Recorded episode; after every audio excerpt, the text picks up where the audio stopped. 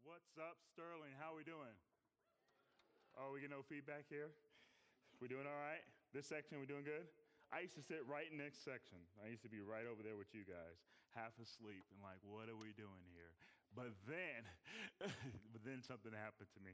I'm so excited to be here. The worship team was lit. They were on fire. For the older folks, that means they were really good. They really did a good job. They did a great job. And I'm so excited to be with some of you guys and just all you guys for the next few days. My wife is here. I'm so honored to be here. Thank you, Dean and Julie, for having us, and Sterling for having us here. We really appreciate all you guys and being back. Mama Cruz, thanks for coming out. This is my host mom right here. When I was in Sterling, I wouldn't have made it without her. Yo, she left her doors unlocked, which was so foreign to me, but that's the thing y'all do out here. Like, doors don't get locked, cars don't. I was like, I could just go in and do my laundry and just chill. I was like, there 24/7. I was hardly in Kilbourne's. Kilbourne's still around?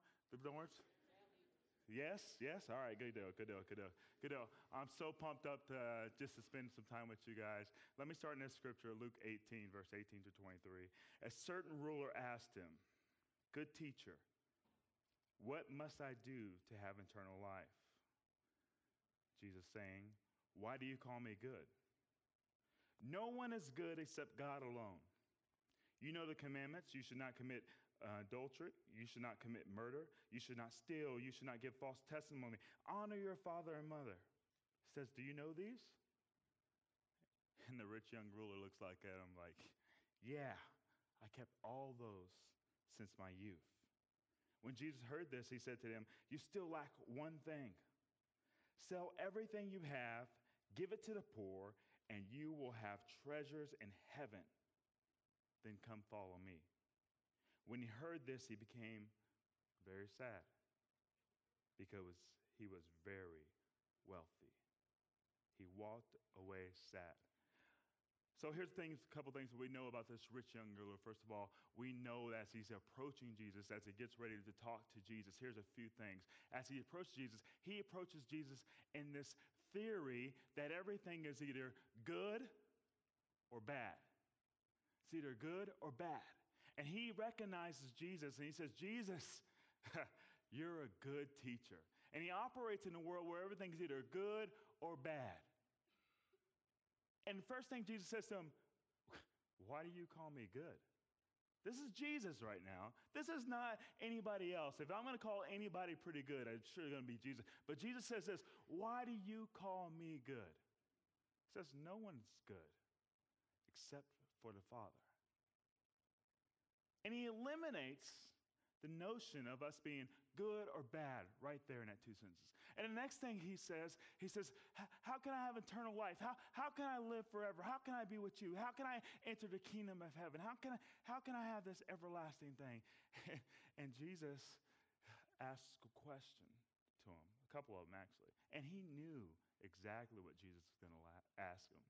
And I kind of think he went to Jesus like ready for him to ask this question, because he was ready to say, "Man, I've been doing pretty well." And here's what he asked him. Hey, well, don't commit a murder. Don't commit adultery. No false testimonies. Don't lie. Don't steal. And also don't forget about honoring your father and mother. That one always comes in. That's always a struggle, right? Honor your father and mother. And he's like, "Holla at your boy. I've kept all those since I've been a little boy. I got this. All right, give me my prize. I'm getting ready to go in." And he says, "Hold up, young son. Hold up, bruh. There's one thing you still lack. Sell everything you have, everything you've earned, everything that's validated you, get rid of it and come follow me." See, this is the biggest problem that we have. This is the biggest problem. What happens in life is that after I accept Christ in my life and I'm saved and it's great and it's like, how great is that God? And I'm singing and I'm loving life. Here's something that happens to me. What happens in our lives is we take everything that's made us successful to our point in life and we try to apply it to the way we live in the kingdom life. I don't know about you, but I love to work hard, and I was working hard. And I don't know about you, how many guys try really hard to do really, really good all the time, and then you fall short, and, then you do really, really good. That's the whole problem in this whole process. And I'm trying, and I'm working my tail off, and I'm just trying to be a good Christian, a good believer, a good dad, a good ball player. Probably not anymore. I'm a little old. No more hair. Why are you laughing at my ball jokes? But here we go. So we trying to be good, trying hard, hustling and working. That's my journey that I want to share with you today. That's my journey. So I want to focus our mind on the way that we think about Christ in a way I think is so important. One thing I learned about Sterling is our hermeneutics, the way we approach Jesus. It's all about approach. And I want to talk about that a little bit today. Just what is our approach?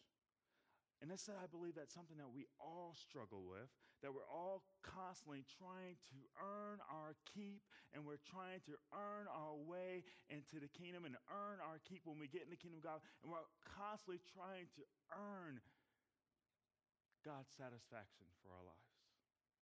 This is what I want to talk about just for the next few minutes with you. Has anyone ever had that problem? Anyone struggle back and forth? No one? I'm the only one who raised my hand. That's fine. That's fine. Thank you, fellas over there, upper row. Thank you. Hey, I didn't even know you were up there. Holla at your boy up top. Let's pray real quick. Heavenly Father, God, we thank you for this time. We thank you for this day. God, we love you. We honor you.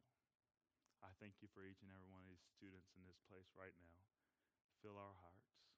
Hide me behind the cross and speak through me. Your will be done and your kingdom come. In Jesus' name we pray. Amen. Amen. So when I first came to Sterling College in 2005, I came here to further my basketball career. And at that time, I came from a community college. Any JUCOs, any community college transfers in the building? Hey, what's up? Community college.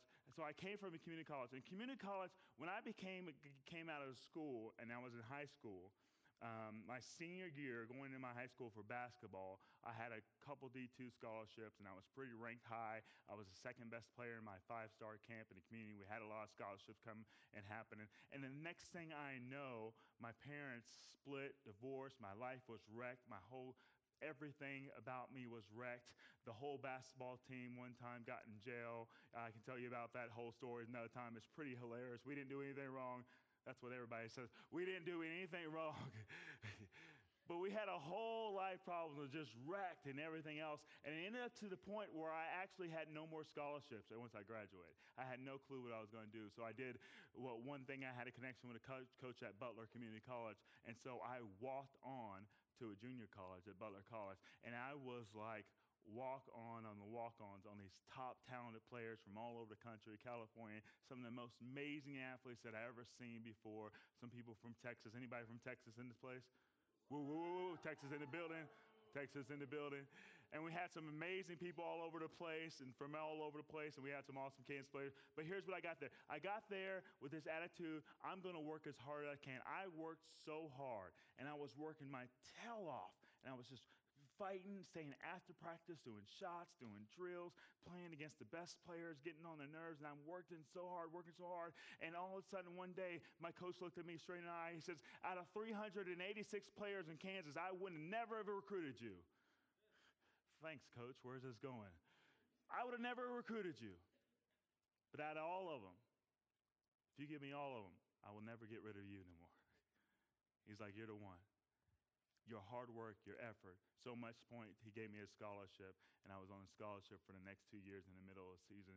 And I took that attitude, and what I learned from there is that no matter what happens in my life, no matter if I screw up, mess up, I can work hard and get my way out of it, and I can get myself back together. We got any hard workers in here? Hard workers in here, people that want to earn it. And I was going to earn every single thing that I got. And I just continued to work hard. And then all of a sudden, I came to Christ.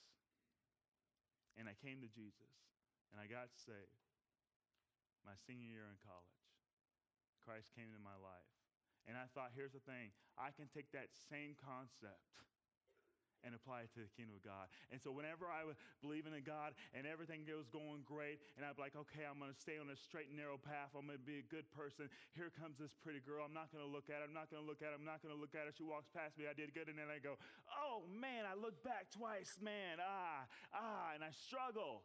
I struggled, and every time I messed up, I was like, okay, I'm going to do a lot better. Okay, I'm going to read my Bible for the whole rest of the whole year. I'm not going to miss a day, and then I missed 3 days of reading my Bible, and I'm so messed up in my head, like I've failed God, the whole world's done it again, or I start to scroll on things that I shouldn't scroll on, or you know, and if you're young ladies, you know, girls, how you do when you guys get in a group and y'all begin to talk about certain people, and you're like, I just got saved. I'm not going to talk about this person. I'm not going to get into this conversation, and everything is great. But then they bring up that name of that girl that really gets on your nerves, and you are trying hard.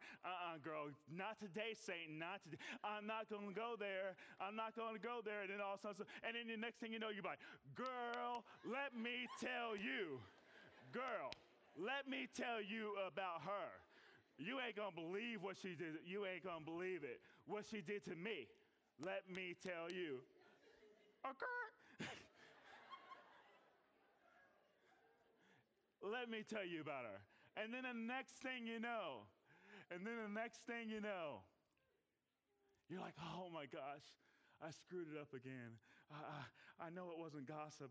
It wasn't that bad. And you're like, God, please forgive me. I'm on my knees again. Here I am. And I go through this whole process. Maybe if I fast for 20 days straight, maybe that God will forgive me. And maybe if I just do this and I can work my way back into God's good graces, and I continue to work hard, and I'm working hard to please God, and I'm trying so hard. If I just pray enough, and if I just read the Bible enough, if I just continue to do this and this, and next thing I know, I'm exhausted, and this Christian thing is hard, and the next thing I know, I'm like, God, forget it. I'm tired of this, really. This is too hard. I'm done. I'm throwing in a towel. At least I can be me. I'm done with this. I've tried so hard, but I just can't live up to it. Man, I've done that. I've been there, done that. And here's the thing. Here's what happens. What I come to know, and it took me a long time to know this, this is what we call performance-based faith.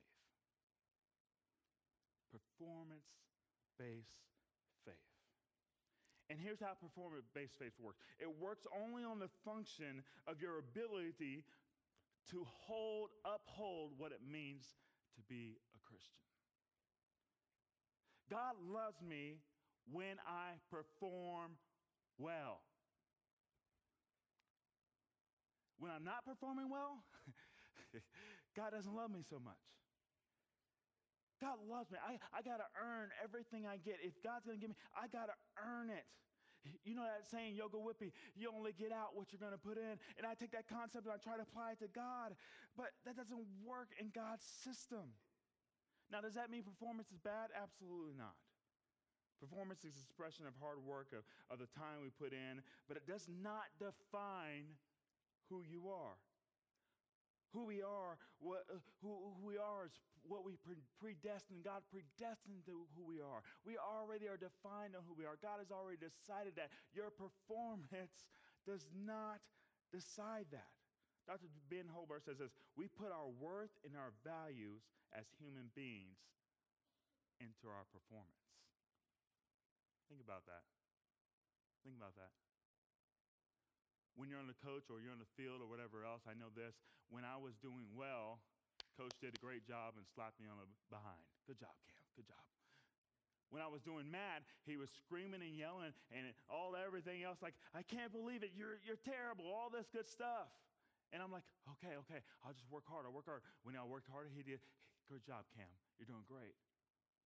It got to the point that whenever I'm screwed up or messed up with God, I would think God would have that same face and that same anger as a coach would. Oh, you're terrible. You're never going to make it to the kingdom of heaven. You're out. You're good. You're done. You're done. And then I work real hard. And the next thing I know, oh, Cam, you're good. You're good. You're good. And I would go through this cycle. And I'm operating in my either good or bad. And here's what happens. When performance-based faith really goes well, here's what happens. First thing you do, you begin to look at, you could say, if I just do X, Y, and Z, then God will be pleased with me. And you do X, Y, and Z well, and here's what happens. You assume because you're doing X, Y, and Z well, like the rich young ruler, like my boy Richie Rich, as long as I keep the commandments, God's happy with me. And you begin to assume. And this becomes all about who? All about you. Your whole deity of your faith, the whole thing of you believe is happens to be all about you. All about you.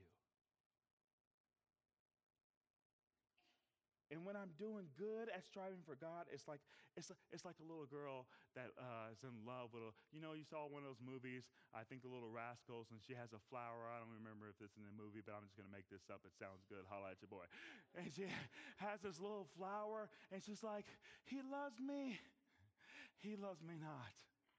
God loves me. God loves me not. God loves me now. I'm doing really good. God loves me not. Oh, help me. Oh, wicked man. Oh, God loves me. And we act like that's God's love. But when we know in our brains that God so loved the world that he gave his only son, the base of that he loves the world. So despite what I do, there is what? That God, I know at the core and the root of him that he loves me. That I am loved. That I am loved. And here's what happens when performance-based faith does not go well. And I think this is where a lot of us are. When it's not go well, the first thing that we do when we screw up in Christ, or we make a sin, or we scroll and we look at something for too long, or we're on the wrong website, or if you look over your neighbor's paper, don't ever do that anyway, don't ever do that. But if you happen to look over your neighbor's paper and you cheat, or you, whatever, fall short, sin, whatever you want to call it, the first thing we do is try to work harder. And here's what happens when I work harder. Shame, guilt, and we begin to wear ourselves out. So here's the thing you either do. After working harder and you have the shame and guilt, you are forced with two options. You either quit or you pretend. You either say, I am done with this Christianity, and I'm done with this whole believing in God thing. I'm done with this whole, or you say, I'll pretend, and I'll put on the mask. Those are your two options. And here's what happens. When you begin to pretend, here's what you do. You put this mask on, and all of a sudden people come up to, hey, how are you doing? I'm fine, thank you very much. Hey, how are you? I'm fine. Praise the Lord. Hallelujah. Thank you. I'm good. My life is great. Hey, Cam, how you doing? I'm fine. Blessed and favored by the Most High God, standing on the top with the devil on my feet. Ha ha. Y'all know nothing about that right there. And you begin to fake it. And you begin to go through the motions. And you begin to put everything form and you've got everything buttoned up and your Instagram posts and everything looks like you're having a blast at a party, but really you don't know what you're doing, and everybody, hey, smile, guys, look like we're having fun. And then you go back to sitting being bored. But your Instagram photo looks like you had the time of your life. Am I speaking truth? Am I keeping it real? Good. And here's what you're doing. You're going through the motions with God, and you're faking, and you never let no one in because you don't want anyone to know that deep, dark secret that you're struggling with, because if you let people know, what are they going to think about you? What are they going to think about you if they knew that you were struggling with the videos you watched on your phone? What are they going to think about you if you knew that you were struggling with that girl right next to you, and you really didn't like her even though you pretend to be her friend? What are people going to think about you? What are people going to think about you? And here's what happens. We get ourselves in bondage. We get ourselves in more trouble. And the next thing I know, I keep going further and further away from God. further and further away. And we start to people please rather than looking to God to please. And that's exactly what happened with this rich young widower. He said, I've kept everything.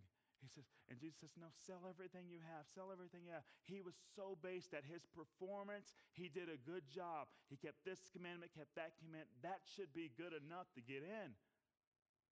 And Jesus says, you still lack one thing. Sell everything you have. After this goes past for a while, the rest of the disciples are looking at Jesus and they says, Jesus, then who can get into the kingdom of heaven? We've sold everything. We've given up our homes and we've given up everything to follow you. Who could get in? And Jesus looks at him and smiles. He looks at him and smiles like, well done. Here's the thing what I know. Performance-based faith is all about you and your ability to uphold it. The opposite side of that is purpose-based faith or Jesus-based faith. And here's the function that Jesus-based faith really works on. It works on the function that I am loved and accepted because of what Jesus did. Of what Jesus did. Jesus-based faith says this, God loves me, period. God loves me, period. It says, if you want to please God, that the fruit of pleasing God, the fruit of it is to trust him. And the root of that is to trust him. To trust him with everything that you have. To trust him in the good. To trust him in the bad times. To put all my reliance on him, to trust him completely. When I think about trust, I think about the word STAR as an acronym. I want to trust him with all my strength. I want to, the T stands for trust. I want to give everything to him. I want to be dependent on him. I want all my abilities to be based in him, and I want to rely on him with everything that I have and everything I got. To trust God, where it's no longer about my performance, but it's all about his performance and what he's already done. That's where my faith lies. That's where my faith lies. Do you remember the story where they tried to cast out all these demons and all this good stuff and it didn't work and it didn't work and they're like, Jesus, we really tried to get rid of all these things, but it didn't work. And Jesus says, you of little what? Faith. Not you of little performance. Not you didn't do a good work. You of little what? Faith. Faith in what? Faith in God. Which has nothing to do with you. It took me a long time, but I had to realize that in my life, I am not the star of this movie. I'm not even a co-star. I'm like an extra person way in the back. I had to realize that this was not about me. And so now here's what happens. When I mess up, and I still do, even as a pastor, I struggle with things. I'm wrestling with things. I am being transformed and I'm being renewed every day. But here's what happens. My process is the same. I do not go back in the hole for 30 days, for 2 months and say, whenever I get things together, whenever I pull up everything with my own bootstraps, once I get my life together, then I go back to Christ. You know what I immediately do? I immediately confess. I immediately say, God, I need your help in this area. And here's what happens. Here's what I know to be true on this journey. That's why I want to help you guys out and to know to be true that despite anything I've done, I know I'm loved and I know I'm accepted. When I come back, I say, God, forgive me. I screwed that up. I screwed that up 1,000 times, but I know your word is faithful. I know what your word says about me. And I know that my forgiveness does not depend on me.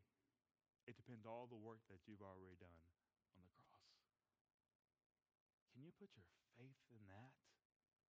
Put your faith in that. where it's no longer about you. Here's the challenge. Despite your performance, here's your challenge. To remain in God despite your performance. To remain in God no matter what. To stay with God.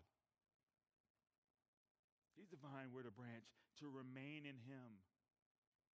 To stay with Him. And what happens is that I'm remaining with God. I even have some friends, and you get some friends that are remaining with God despite. We are committed not to be accountability partners, but to be partners that we can go to and say, hey, bro, I screwed that up. I was looking at these videos, and I shouldn't have been, or I was doing this, and I was talking about this person, and I shouldn't have been doing that. And here's what my friends are doing. They are committed not to fix me, but they are committed to say this, Cameron Jackson, you are known and you are loved. Yeah, you screwed that up big time. You screwed that up. I'm not going to try to fix you here. You can work that out. But here's one thing I want you to know. You are known and you are loved. That changed everything to me. It was like weights falling off. It was like this heavy burden that I tried to keep carrying for a long time. And I was like, Jesus, I don't understand the scripture that your burden is light. I don't get it because I feel like I'm trying to carry this big burden every single day. But I feel so much freer. And I have so much more fun with God. And I relax a little bit more. And everything begins to happen naturally. And here's what happens. Because I'm rooted in Him, because I am Christ, and I'm rooted in Him, and He remains in me, what happens is I don't read this Bible because I have to. The thing is that I read it because it's a desire in me that I have to get to know Him better. And if I don't read it one day, you know what? It doesn't bother me. But you know what? I long to read it. You know why I love to worship and raise my hands? Because it's like the longest. It's not something I have to sit in here and have to do. Not just like I have to do it. No, I long to do it because I know that this performance of mine is not about me, but it's all about His performance and what He's already done. And I marvel by it every single day because He can love someone like me. So my question is, did you earn it? Did you earn your way into the kingdom of God? I hope your answer is no. Because your faith cannot be earned. It cannot be earned. It can only be surrendered. For by grace, we are saved. For by grace, we are saved. And it's not from your own self-doing. It's not from you so that you can boast.